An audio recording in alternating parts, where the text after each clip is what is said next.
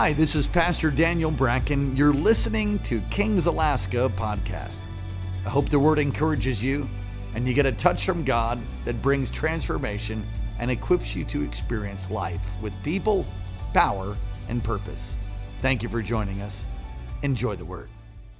The Lord has uh, timings. It is said of the tribe of Issachar, the sons of Issachar knew the times and seasons. I've had someone say over me, and maybe you've had them say, people say over you, oh, you have a spirit of Issachar, which is to know the times and seasons. You know, the right thing at the wrong time is the wrong thing. We need to be very aware and sensitive to God's leading. And when He wants us to do something, we have to move. You, you got to move with the cloud. Everybody say, move with the cloud. You got to move with the cloud. You got to move by the column of fire. You got to move by the cloud. You got to be met, led by the Spirit of God. I want to say, uh, as you're turning to Exodus 15, uh, to emphasize something that God does supernaturally for his people, which, which I'll call a preemptive, he does preemptive miracles. In other words, He already has a miracle for you if you'll just stay true. He already has the miracle. He already has the breakthrough. He already has the, your needs already met if you'll just stay in the will of God. And sometimes when we don't see the breakthrough, we don't see where the provision is, we can get distracted and try to go find it and end up making a, an Ishmael. How many of you know that's not so good? Still have issues with that even though they're a covenant people. God is pouring out his spirit all over the world.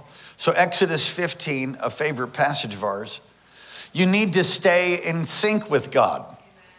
And many times when it's difficult, you can, well, you can get out of sync.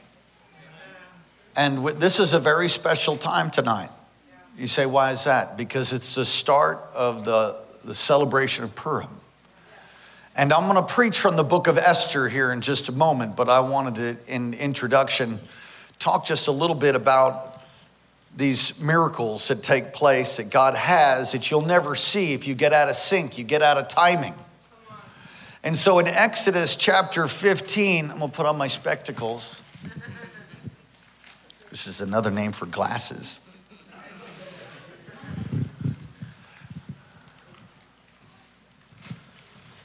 Verse 25, now the, I've preached this numerous times here. It's a favorite passage of mine. Moses and to Israel, they come through the Red Sea, desert of Shur. This is verse 22. Three days he traveled in the desert without finding water. So, three days, they're on an absolute fast, I guess. Three days, no water. In this case, uh, at the end of three days, they're certainly thirsty. And in fact, when you're in a desert, you're most likely dehydrated. I can imagine the babies are crying. I can imagine that people are very concerned. They see a body of water, they get very excited. Woohoo, look what the Lord had. Right, there's water, except when they get there, it's poison. So it's like this incredible, yes, God is God. And they get there and they're like, what the heck? He brought us out here to kill us. Has anybody ever felt that way? Don't raise your hand. Don't do it.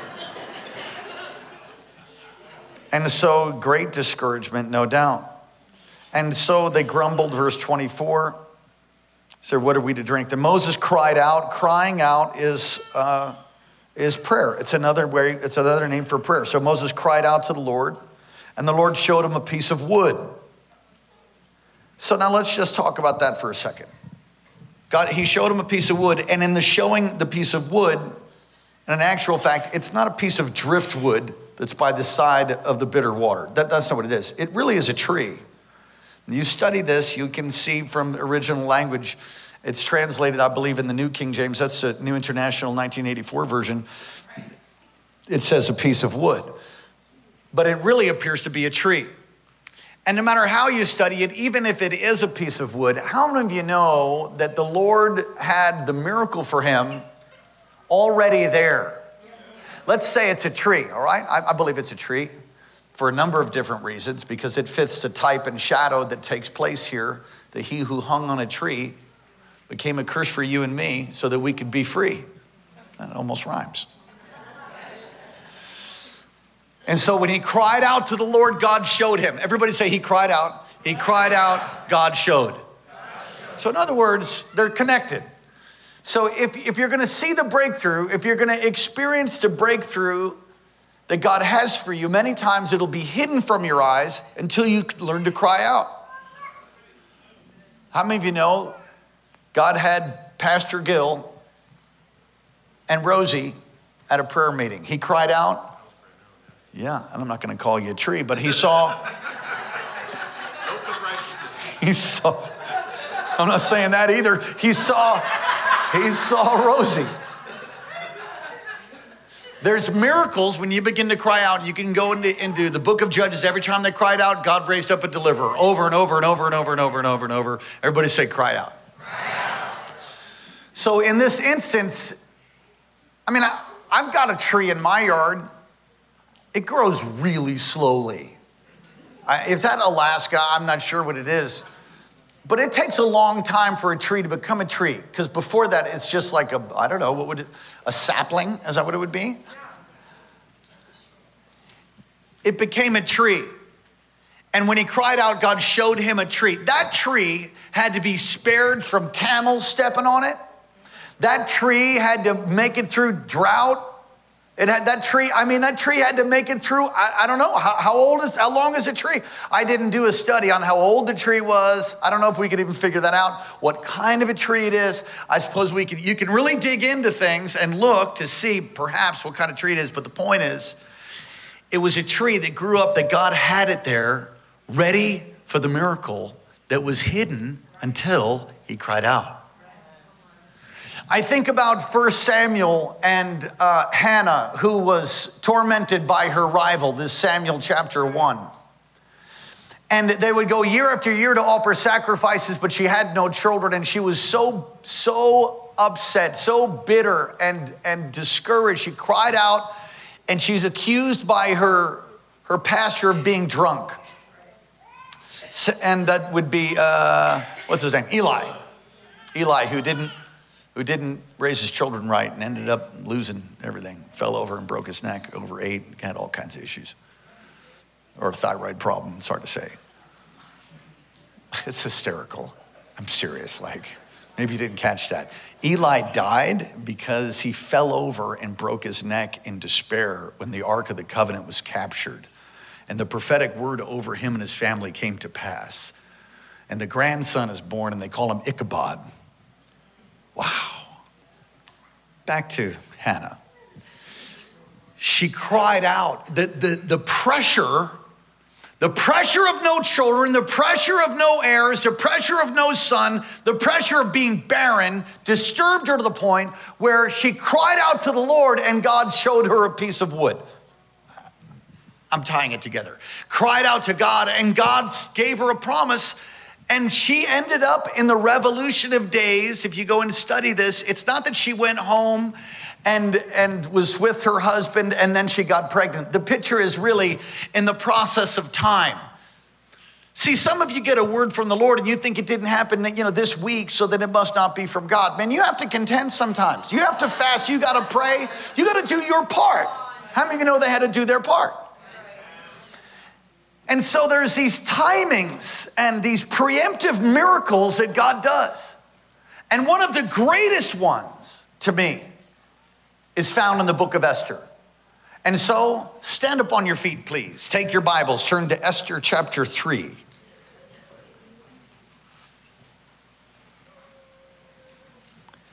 And I'm going to take Esther 3 and verse 8 and then we'll go to Esther 4 and verse 12. And I'm going to preach this message in your hearing entitled, The God of the Preemptive Strike. The God of the Preemptive Strike. He knows exactly how to bring you through to the other side and do miracles. Can you say amen? Can you say a better amen? New International Version. Esther chapter 3, verse 8. Then Haman said to King Xerxes, There's a certain people dispersed among the peoples in all the provinces of your kingdom who call who keep themselves separate. Hmm. Their customs are different from those of other people, and they do not obey the king's laws. Man, that could be like written about us. It is not in the king's best interest to tolerate them. If it pleases the king, let a decree be issued to destroy them. And I will give 10,000 talents of silver. Okay, let me just stop. Does anybody have any idea how much that is? 300 and, I, I figured it out. 375 tons of silver. At $26 and change per ounce today, 300, to go do the math, 375 tons of silver is what he's going to give. Guy had some cash. 10,000 talents of silver to the king's administrators. I will give, he says, 10,000 talents of silver to the king's administrators for the royal treasury. It sounds like some corrupt people that support politics today.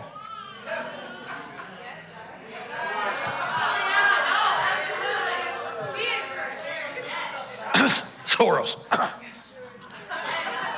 now, did I say that? Just clearing my throat. So the king took his signet ring from his finger and he gave it to Haman, the son of, I can't pronounce that, the Agagite, Agagite, king of the Jews, verse 11. Keep the money. Wow.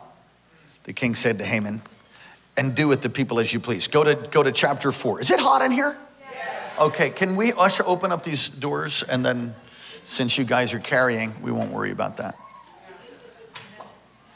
That's also hysterical. Are you guys okay tonight? Okay. Chapter 4, verse 12. Then the words were reported to Mordecai, and he sent back this answer, quote, Do not think that because you are in the king's house, you alone of all the Jews will escape.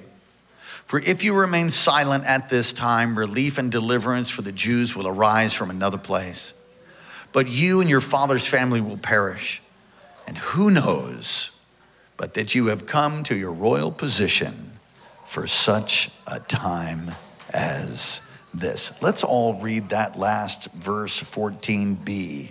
And who knows but that you have come through your royal position for such a time as this. And verse 15, and Esther sent the reply to Mordecai Go, gather all the Jews and fast for me. Don't eat or drink for three days. There's an absolute fast right there. Night or day. And I and my attendants will fast as you do. When this is done, I will go to the king, even though it's against the law. If I perish, I perish. So Mordecai went his way and carried out all of Esther's instructions. Father, thank you so much for the grace of God upon us tonight.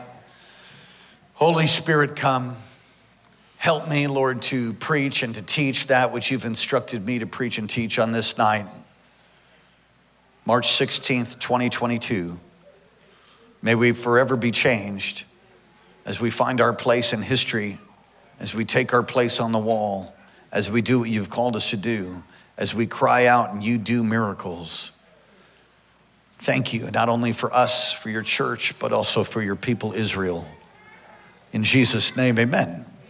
You may be seated.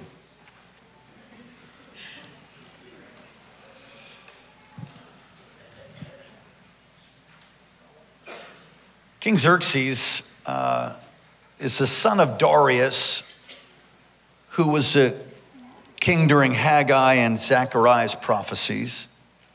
Darius rose to power after the son Cyrus. How many of you heard of Cyrus before? I've preached on it, probably preach on it again. He's mentioned in history by Herodotus, the Greek historian. Wrote of him. Here's what they said of Xerxes he was capricious, sensual, cool, and despotic.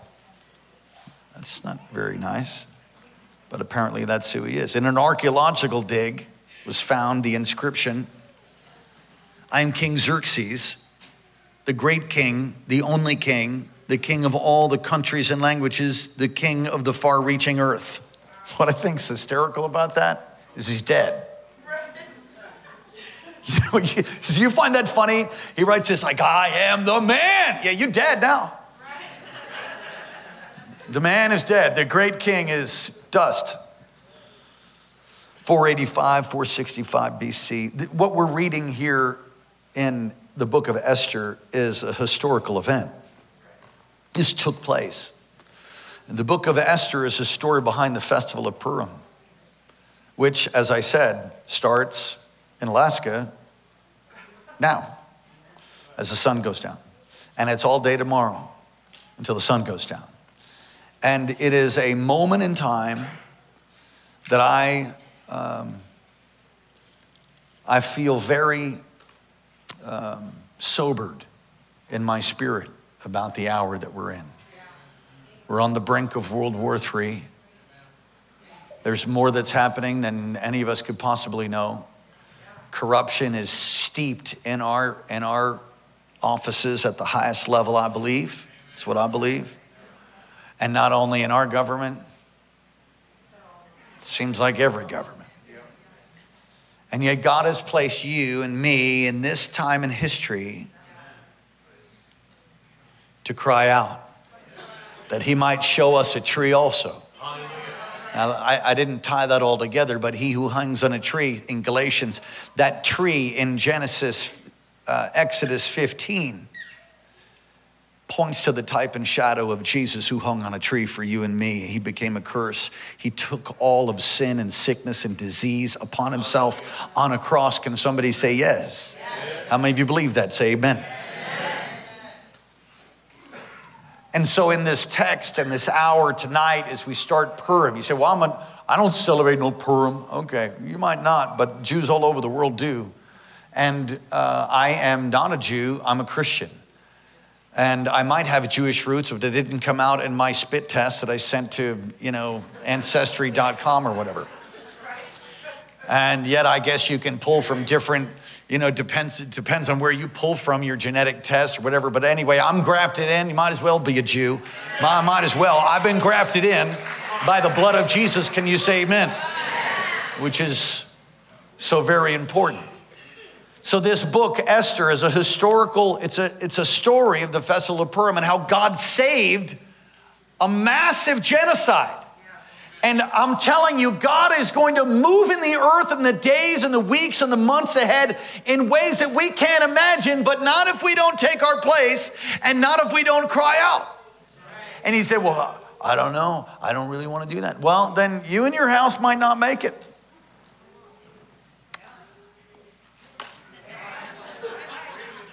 Mordecai said, If you don't do something, honey, and you, you and your house will perish, or God will raise up a deliverer another way. There's conditional and unconditional prophecy. Everybody say conditional and unconditional. Okay, conditional prophecy is um, uh, conditional prophecy. You get a prophetic word. Uh, you're going to go to uh, New Zealand and start a movement amongst the tribal people there, have a great revival. God will pour out his spirit, and then, you know, on and on and on and on. That's conditional because you can never pack your bags, live like a dog, and never enter into the blessing and all that God has for you and take steps of faith. And then New Zealand will not receive the next, uh, you know, move of God that He had planned to do through you. But guess what God will do? He'll raise somebody else up. That's conditional prophecy. All of us, all of us have, I believe, prophetic words. And if you haven't, then then you can get one tonight. You can get one by reading the word. Our beloved sister, is it Danielle? Very simple prophetic word, but you could you could tonight step up, say goodbye, walk out, never come back, never serve God, go turn and embrace darkness, and that that promise of comfort and leading and guiding and blessing doesn't come about. It's not just automatic. It's it's conditional. Someone say it's conditional. Then there's unconditional prophecy. Unconditional prophecy is like it's, it's called the imminent return of Christ. It's he's coming back. We live between these two tensions of the, the first advent and the second advent. He's going to return. Between his return is the rapture. That's unconditional. In other words, he's going to rapture his church. He's going to he's going to return. So you could serve hell all of your life, he's still coming back. It's unconditional. However, in the midst of that, we find also that the New Testament says we can quicken his return or hasten his return. So, what we do in these next weeks and even over these next 24 hours, I believe, are important. It's time to pray, it's time to fast.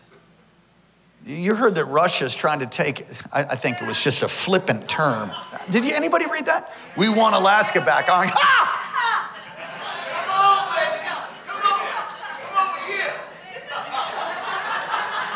And I, and I, I have to tell you that uh, in these days as I'm praying, I can't get away from my dream. I can't get away from the dream. What dream? I'm going to tell you. It's going to freak you out. When I had it in the summer at our fishing trip, I was wrecked for like 24 hours. I'm thinking, oh my, it changed my life. And there has not been a week that's gone by, and many day after day, I've thought about it and I've shared it here. And I started this series, which I'm in the midst of, except I don't get to preach the next part of the series until the Lord gives me the next piece of it and then tells me I can preach it. So I'm in a series called The End is the Beginning. And I think we have two messages in the instant, maybe three installed in that. It's not done. When are you going to finish it? When He tells me to. I'm, I'm in the midst of a series of dreams. Are you serious, Pastor Daniel? Yeah, totally. And in the dream, some of you heard the dream? Raise your hand. In the dream, I'm standing in the earth, and that sounds kind of dramatic, but I don't know how else to describe it. I can see the curvature of the earth, and I can see all of humanity a sea of people, a sea of people. And I know in my heart that it's over. I know in my heart that it's the end. And in that moment, I, I laid hands on myself and I checked, and I, Lord, I just checked to see if I have any sin real quick. Some of you ought to do that right now.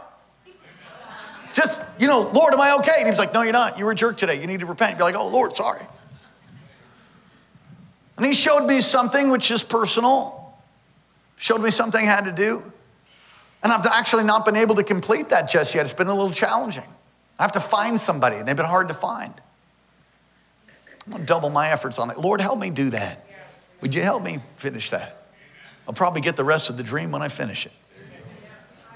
I come out of that, I come out of that encounter having obeyed what he told me to do.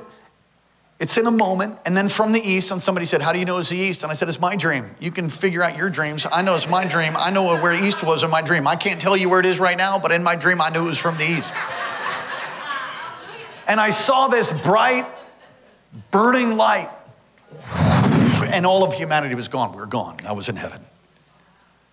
As we're in this season now, I can't help but think about the potential of, of nuclear war. I can't, I can't help but think about that. And I pray against it. So, are you afraid of dying? Not remotely. I'm not afraid of dying. I'm not afraid of COVID either.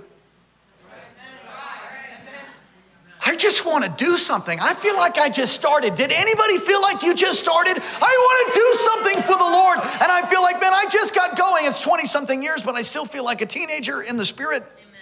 Sometimes I act like it. I want to do something. Yes. I'm not done.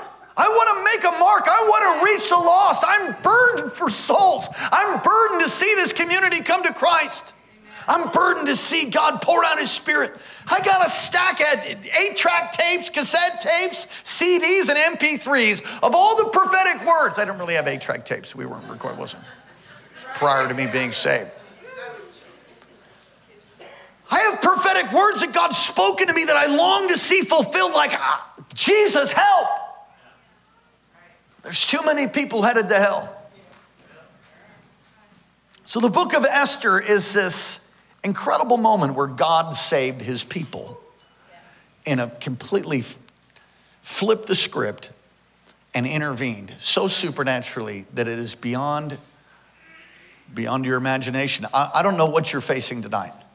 I don't know what you're going through. But I'm telling you, in one day, he can bring a Joseph from the dungeon to second in command. In one day, Come on, in one day, he, he made the earth and everything in it in six. He can fix your problem in like 30 seconds. In one day, he can change everything. He can clear the slate. He can empower you. He can release 375 tons of silver to you. God can do it. Come on, somebody say that's right. All right. Let's fill in some of the blanks to, to bring us some understanding of the story. Queen Vashti was called on by Xerxes to bring a peanut butter and jelly sandwich or something, and she wouldn't do it. It's, it's very funny if you have kids and VeggieTales, but be that as it may. She would not come, and uh, so she's fired. And uh, they begin to look for a replacement, and they get all of these potential replacements. And Esther, a Jewess, is made queen. She's more beautiful than everybody else. She stands, you know, just just shined. Who do you think? Who do you think makes beauty? The Lord. The Lord made her that way so that He would be attracted to her, so that she could save all the people, because He knew what was happening. There's a tree growing. And she uh, goes through, I think it's six months of beauty treatments, and all the ladies said, That's right. And there's Haman, this prime minister, and he resented Mordecai. And he resented Mordecai because Mordecai was a Jew and he wouldn't bow down to him. He wouldn't bow because he served the Lord. He served God Almighty, so he wouldn't bow down. And he had his ego wounded by him. And so he's like, you know what? I'll fix you. I got some power and I got 375 talents of silver. I've got power. I've got the ear of the king. I think I'll just kill you and all your people. I just try that. Bet you bow down next time.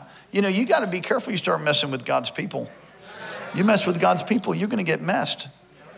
God intervenes. And instead of Haman Instead, Haman and his sons are killed, and the Jews are saved, and Mordecai becomes a prime minister. How is that for a turnaround? Very simple. If you're taking notes, the ultimate Haman's name is Satan. And he comes to steal, kill, and destroy. And I will tell you absolutely the Haman spirit is alive and well, trying to take out Israel, operating through Iraq and others. And there's a lot of different ways to say that but Satan has always attempted to kill the Jews. Would you like to know why Satan has always attempted to kill the Jews? I will tell you why. The reason that there has been an ongoing assignment to wipe out Israel and to wipe out Jews is one main reason and one main reason only. Would you like to know what it is? That if the Jews could be wiped out, then Satan would have proved that God doesn't exist because the covenant to Israel and to his people is a forever covenant. He will bring it to pass. And so if if they could be completely wiped out, then God's a liar and he doesn't exist. And the book you hold in your hand is irrelevant. But just guess what? Psalm 125 As the mountains surround Jerusalem, so God surrounds his people both now and forevermore. And you will never see Israel blown off the map, and you will never see Jews wiped out. Hitler tried, he couldn't do it. Now Hitler's dead. And God's people will, God's people are protected supernaturally. So they don't, they don't all know Jesus. We could get into dual covenant and talk about all of that, and I will, actually. Not tonight.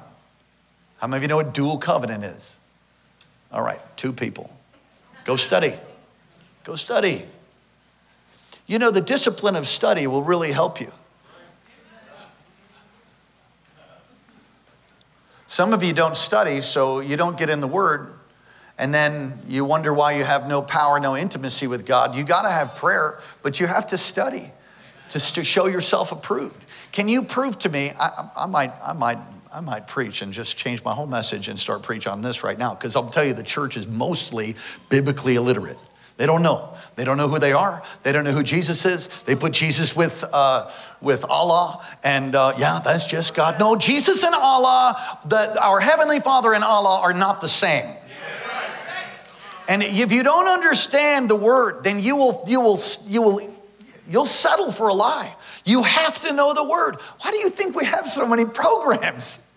and classes and life groups and teams. Why do you think we have church a hundred times a week? Why? Because we love God. And I realize that somebody said, well, Wednesday nights are no more. You never have any more Wednesday night. If we didn't have a Wednesday night, you wouldn't learn the word dual covenant and try to look into what that actually means. You've got to study. You've got to know the word. You've got to internalize the word. Psalm 119 I've hidden your word in my heart that I might not sin against you. I, I, I would present to you that the only word that you really know is that which you've memorized. When it's hard to thumb, thumb through your Bible with all the indexes and everything and find that scripture to push the enemy back in the midst of the fray, in the midst of the battle, you got to know the word. Man, come on, somebody say amen. amen. So Satan is still at work trying to destroy the Jews. And this nonsense with this nuclear deal we need to pray, man. I'm just telling you, we need to pray. The first thing that, that uh, they want to do is basically wipe out Israel. They've said it. And yet, somehow, let's pray right now. Father, intervene at the highest levels. Lord, remove people. Would you? Would you just remove people that need to be removed? And Lord, intervene. We don't wish death on anybody. Nevertheless, change them or remove them so that your plan and will can be brought about in the name of Jesus, we pray the blessing of God over Israel, even on this night of Purim. I bind terrorist attacks. I come against that Haman spirit that would love to just manifest even over the next 24 hours. We command you to be silenced in Jesus. You be hung on your own gallows in the name of Jesus. Please understand, I'm not speaking to people, I'm speaking to a spirit that operates behind people. People are not the problem, it's the devil in them that is. That's a quote from a movie line, I think. I don't not trust people. It's the devil in them that I don't trust. Satan wants to destroy us for the same reasons. He hates you, he hates me, and he wants to destroy us from within and from without. How does he destroy you from within? By getting you to believe a lie, by getting you to swallow a lie, by allowing you to live uh, with a stronghold. I've said it so many times a stronghold is a mindset, a set way of thinking that's contrary to truth. So you believe a certain way about yourself. Listen, I've just had one broken. It's really kind of miraculous. Can I tell you? I mean, I've been serving God for I don't know how long. You ask my mother or my wife, and she'll tell you, they'll tell you. It's 27, almost 30 years. 30 years. First came in the church in 1992. And I had a stronghold up until, up until, I think I'm actually just realizing it now that it's broken. Said, What is that? Uh, over my mind and my thing and my way of learning. I, I was diagnosed with all kinds of stuff when I was in school, got left back in second grade. They just they put all kinds of labels on me. And, and, and there was all kinds of evidence to back it up. Man, I'm getting touched by the Holy Ghost. Listen, I don't care if they diagnose you with ADHD. It doesn't matter what they diagnosed you with. Go read the real diagnosis from the one who's the author and the perfecter and the finisher of your faith. Don't embrace some curse over your life. Oh, I can't, uh, they said, uh, the, who cares if you got a chemical imbalance? You can get healed. So many Prozac milkshakes and lithium drinks, and my God. Two shots of espresso fix that. I'm just kidding. I'm kidding.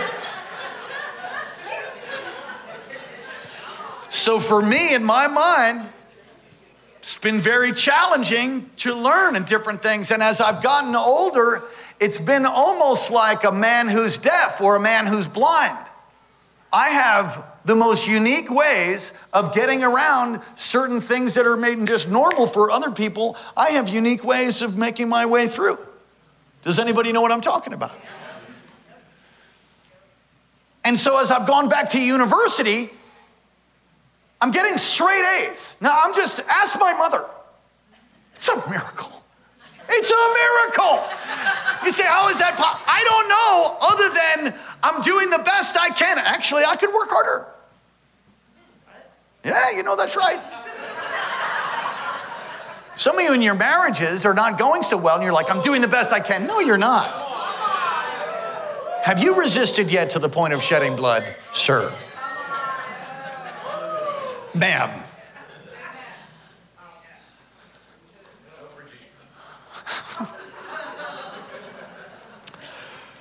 So, as the scales were lifted off of my eyes, and by a command of the Lord to do what I'm doing to finish my degree, I mean, even I, had to just correct my language just now. I almost said to try to finish my degree. You, you, you hear me? I, I corrected. It didn't come out my mouth just then, and I canceled that.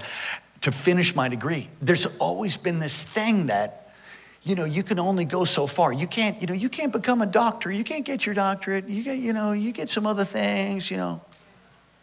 What? It's a lie. It's a lie. So, what are you saying? I don't know. Enjoy it as an isolated whole. Just lift your hands to Jesus all across. I don't know how we tie that back into Esther, but. Oh, I got it. The enemy, if you can, if you swallow a lie and you think yourself to be stupid or not intelligent, and you embrace that thing, then you'll act stupid your whole life. If you think yourself to be in bondage, and that's just the way it is, my father had an anger problem, I have an anger problem, all my little kids have anger problems. It's just, what? Yeah, yeah, it's generational, generational lust. I just can't. Yeah, my father was a pornographer. I've struggled with por- How about break the curse, man? How about break that thing? You don't need to be multiple generations on welfare. You can get a job. You can change. You can write the front of the check and not just the backs. You can think creatively. You've got, come on, you, God's got miracles for you that if you never embrace them, you'll never move ahead. And so the enemy gets us. I could have gotten my degree I could become a doctor like three times already. But I didn't have faith. And I was lazy, I think, is the other uh, side of it. It wasn't easy for me to just go at it. I don't think it was easy for Esther either. And if you think that Jesus came to save you so you could have an easy life, I have news, some, news for you. Talk to the Apostle Paul. That's, that's, that's a false gospel. The Apostle Paul was so trusted by God that he was put on a ship called Andromeda that sank. And in its sinking, God protected him and 376 souls, if I have that right, in the book of Acts. Trusted him enough to get a word from the Lord, to hear from him. The angel to give him instructions. Can God trust you like that? You know, there is suffering that you have to go through at times, and I don't like it, but I sure like what it does for my faith. I, sh- I sure, I, I'm just made for the fight. I don't know why it is. But there's certain things I didn't want to jump in after and fight because I didn't have faith for it. I'm just talking about me. What about you? Esther was willing to jump in. You know, God's in control. And he attacks from within, but he also attacks from without. Esther was in the right place at the right time born for such a time as this. You know, I distinctly know that I've been born for such a time as this. In my spirit, I know it, but I also read it in the Word. I mean, it just makes sense. God's sovereign. He does what He wants, when He wants to, whoever He wants to. He puts people in time. Where he's outside of time, you're in time. And He's placed you to be here exactly on time. He's an on time God in the fullness of time. God sent his son into the earth, right when the road systems for Rome were developed, that the gospel could spread the way it did. You think about Jesus coming during the Stone Age, you wouldn't be reading anything about him. It was perfectly timed so that would spread the good news of Jesus, his resurrection. God gave Mordecai this perfect timing to overhear, to overhear the, this assassination attempt. You can read this, Esther chapter 2. See, we read these things and we don't like, wow, what a coincidence. It's not a coincidence. I remember when we first moved here, it was 15 years ago. We were in Eagle River and we went to go eat at some diner uh, right there by the gas station. I don't know if it's still there. I've never eaten there since that I can recall. Honestly. We go, we sit down. I'm with Pastor Karen and our two little babies. As we walk in, there's a Catholic priest, a Russian Orthodox priest, and uh, another Orthodox priest, or might have, could have been Greek maybe, I don't know. But there's these three priests all sitting there in their, in their priestly uh, garments. And as we walk in, as we walk in, I'm like, that's unusual, because I, I know what the Catholic guy looks like. I'm pretty sure I know what a Russian Orthodox looks like. And I, there was another Orthodox, and I found out later it was Greek Orthodox. So uh, you can sit wherever you want. Oh, okay. We, I, we sat right next to them. Pastor Karen's like, where do you want to sit? I'm like, right here. They're like, right here. Like, oh. and I sat there and I listened to the conversation of these three priests. And they, this is the conversation I hear. We're losing our youth. What do you think we should do? They say, well, I don't, we don't know. Maybe we need to change the liturgy. I'm thinking, yes. I listened, I listened. I was so rude to my family, but all I could hear, I was like sitting at their table, my ear was broken. I wanted to hear, what could you possibly be saying? And I, at earlier times in my walk, I'd ask them, so um, how do you how do you go to heaven? I've done things like that. Can you tell me how I get rid of my sin? Duh. Just to see what they'd say so I could discuss it. In this case, I just listened. And it was, it, it, it put a burden on me. It put a burden on me for this, for youth and for this whole generation. I just said, oh my gosh, we have to have a revival. It was just one of those things where, like, God, we have to have a revival. It put something on me. Do you think it was an accident that I sat next to the three? No, it was an accident. It was no accident either that Mordecai is there and in listening to the happens to just so happen to hear about the assassination attempt so that he could be faithful and loyal to the king and be written in a history book that later on would be recorded at the, and then read at the exact same time that it needed to be read so that he could be elevated so that the so this genocide could be exposed god's got positioning for you you're come on come on you're, you're in the right place at the right time say it the footsteps of the righteous are ordered of the Lord. Does anybody have some right? Come on, are your footsteps ordered by the Lord? If you are, if you're walking with God, if you're walking with Him, you're serving Him, you're loving Him. I'm convinced I've missed moments because I, I was at like the sin of irritation. It's irritated, missed things. God's got divine appointments that went right by you because you're in an argument with your wife and you should have been serving, or you're arguing with your husband, or arguing with your kids, or you you just were looking at reels too long.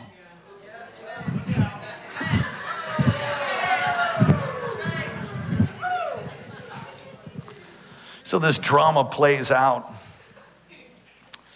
If you're going to see God do amazing things in your life, you're going to have to be willing to risk it all. Let me say that again. If you're going to see God do anything in your life, you're going to have to be willing at times to risk it. When vision comes, you embrace that. You have to be willing to risk it all. I had the opportunity to go to school. I took the opportunity, and I'm going to just tell you, I was a little bit nervous. I didn't talk about it much. I prayed, what if I fail? What if I fail? Oh my gosh, how embarrassing. How would that be? These people know Dr. Marocco, they, they know me. Uh, Lord, I don't want to let you down. Lord, ah, let's just not go to school. Maybe we'll just delay that. I did. I delayed for three years, three years of disobedience. Right. Yeah, but the Lord's merciful. And he made it so clear that, like, dude, you better do it now.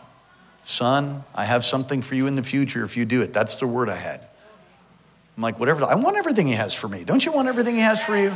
Okay, so, you know, what's risking? It's really just my ego. But I didn't want to let the Lord down and I didn't want to be embarrassed. And I don't want to go to school and fail. What if I failed out? What if you get straight A's and a 4.0 and get a scholarship somewhere else? What, what, what if, what if, what if, what if, what if? The works so hard. If you're going to be successful in God, you're going to have to risk it all. We overcome the devil by the blood. I'm preaching better than you're amening. We overcome the devil by the blood of the Lamb and the word of our testimony and loving our lives not so much as to shrink from death. Revelation 12 11. And if you're in your timidity, you back off, you will never fulfill what God has. It's an act of violence to get up and come to morning prayer. You know you don't want to do it. You're tired. You've acid stomach from overeating pizza the night before. If I perish, I perish. I want you to say that. If I perish, I will tell you, it is exhilarating to be doing something that you could die for God for. Something, something that just makes me happy about that. Anybody else? You're like, no, you're weird. I am designed by the Lord like that, just to charge. And you know, without that, you'll never see, you'll never see dreams, you'll never see the vision that God has for you come about. You have to be willing to risk it all. Talking with Dr. Marocco uh, over the recent months, he referred to a conversation he had with, I believe it's Schuller. Is it Charles Schuller? Robert, thank you. Robert Schuller, uh, who built the Crystal Cathedral. Now, his son took over the work eventually. I don't know all the history of that.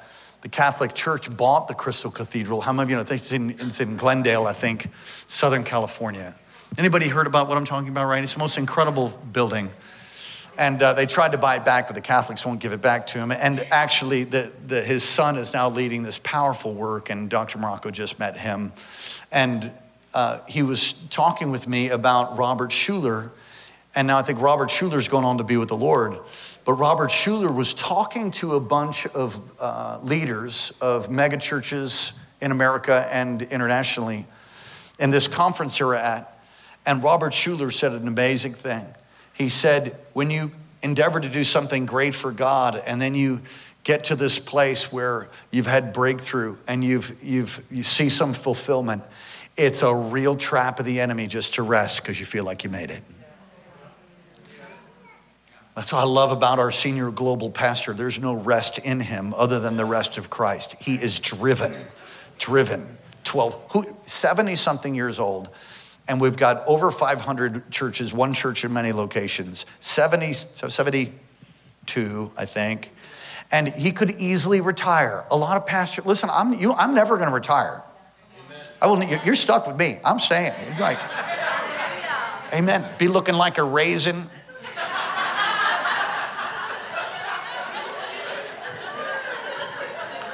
I don't know if you know the passing the baton, but if you don't have a successor, you're not a success. You have to raise up people, and God's going to raise up people.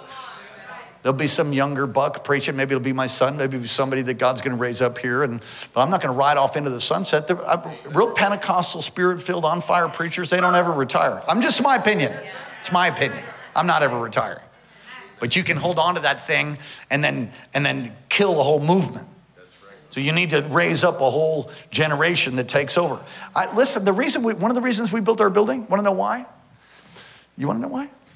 It's not because we needed some cute building. We need the space, but you know why we did what we did? Because we're here for generations till the Lord comes. I'm telling you, the, the Pisonis have five generations, five generations in this church. How many of you know that's the way it should be? So he said to Dr. Marocco, you got to be careful to rest. There's, there's no, not to, not to rest on your laurels because you lose the cutting edge of faith.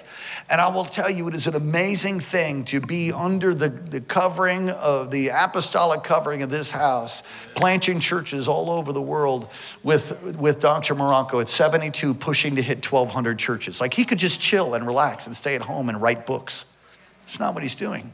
He's writing books, he's pushing. Come on, somebody say hallelujah. hallelujah. You got to be willing to risk it all. And if you get to the place where you're afraid of risking it all, you better just give that and get going. This is a test. Listen, who gave you the all? Oh, I, oh, oh, oh, oh, I got to say this. What you're walking in right now, let's say you're walking in great blessing. As a church at Kings Alaska, we're walking in great blessing. There's no doubt about it. It's, it's amazing. We have no promise that this would continue if we don't continue to obey. If you don't continue to obey, there's no saying that God would take his hand off what he's doing now. You think that what we're walking is something that's guaranteed? Oh no. Oh no, no, no, no, no. You have to continue to do what God called you to do, and there's times where you gotta like push it all to the middle of the table. It's a gambling term, which is sin, and I don't gamble, but I like the term. Just bet the farm. Don't bet either. That's bad also. And I'm just, you understand what I'm saying? Push your chips the middle. I don't have no chips. I ain't going to the one armed bandit either.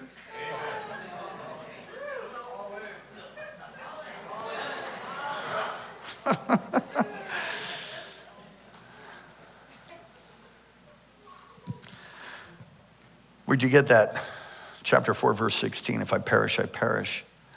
It's also fascinating to me that they fast and pray, and there is an Esther fast, which is three days, absolute. Never done that.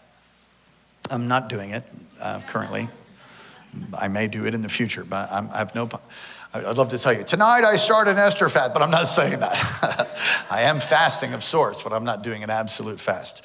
Uh, maybe Pastor Gill and Minister Rosie will take care of that for us. You want to do an absolute fast. They'll be fasting for all of us. God.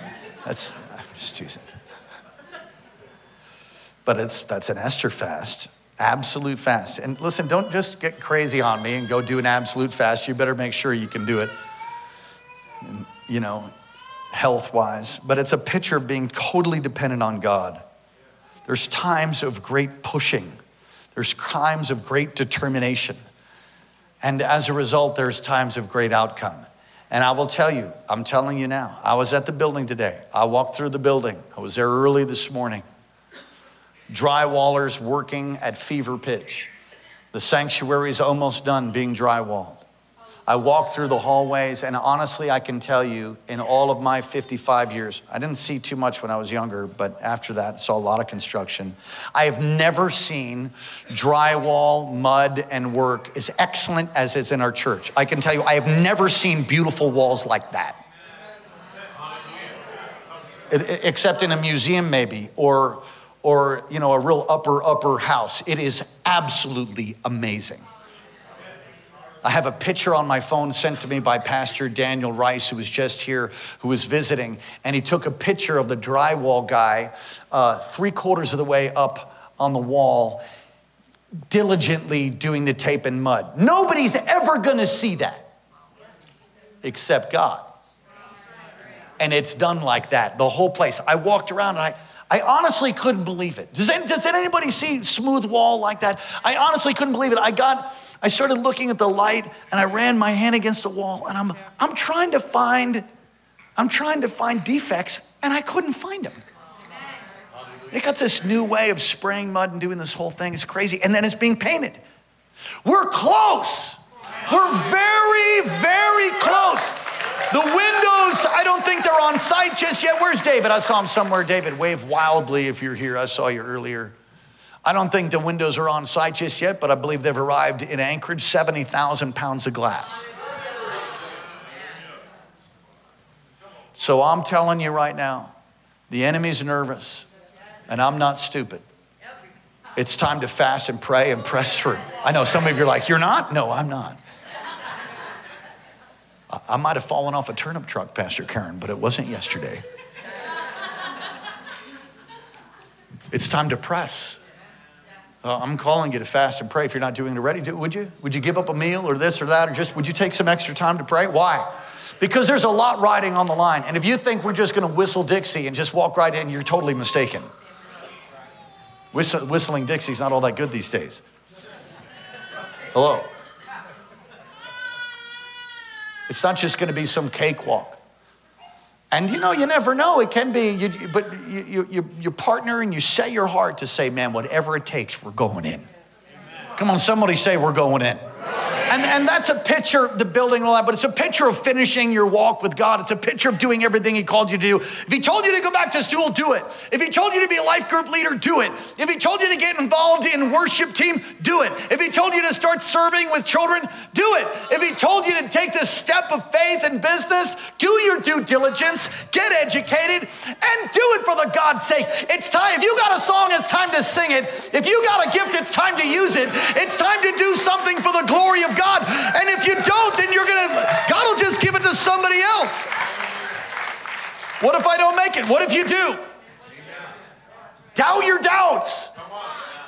Tell yourself to shut up.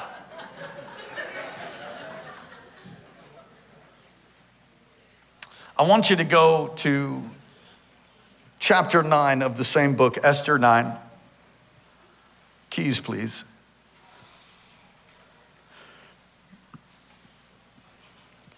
You know, these midweek services are so important because it just gives us a shot right in the middle of the week. You can do it. Come on, bump your neighbor and say, You can do it. Come on, say, Through Jesus, you can do it. Say it.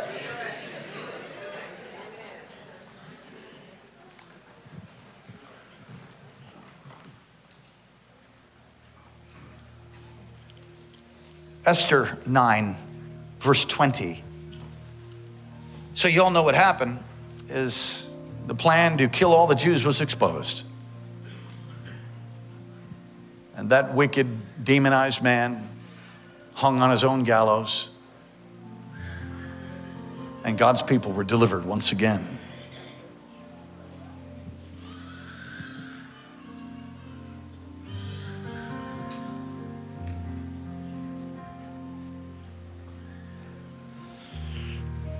Esther 9, verse 20, Mordecai recorded these events and he sent letters to all the Jews throughout all the provinces of King Xerxes because he's now in charge. I said he's now in charge. He's near and far, verse 21. To have them celebrate annually the 14th and the 15th days of the month of Adar. That is today and tomorrow. Purim. That's today. Verse 22 As the time when Jews got relief from their enemies, and as the month when their sorrow was turned to joy, and their mourning into a day of celebration. He wrote them to observe the days as days of feasting and joy and giving presents of food to one another and gifts to the poor. Let me break this down to three simple points in closing. Celebrate over the next 24 hours. Fast? No, I didn't say fast. Party. I'm going to dinner tonight. We're going to go to dinner tonight. All right, we're going out.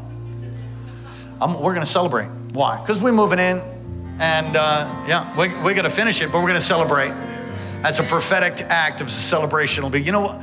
It's going to be so beautiful. If I, on that first service, I'm gonna be, I think I'm going to be piled up weeping up front. I think I'll just be crying. It's such a miracle. It's such an incredible miracle. Some of you haven't seen what it looks like inside, but soon. Soon. We're just months away. We have some big decisions regarding uh, the sanctuary floor. Would you be praying for that? It got. Um, it got significantly damaged and we have to fix it from that free, the freezing event. But God's helping us. Can you say amen? So I'm to celebrate. We're to celebrate over the next 24 hours.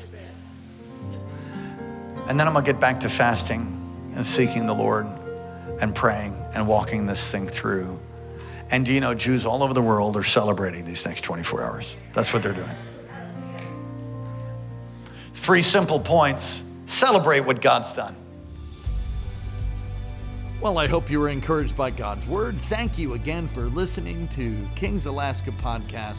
God bless you. For more great content, go to kcalaska.com and may God's face shine upon you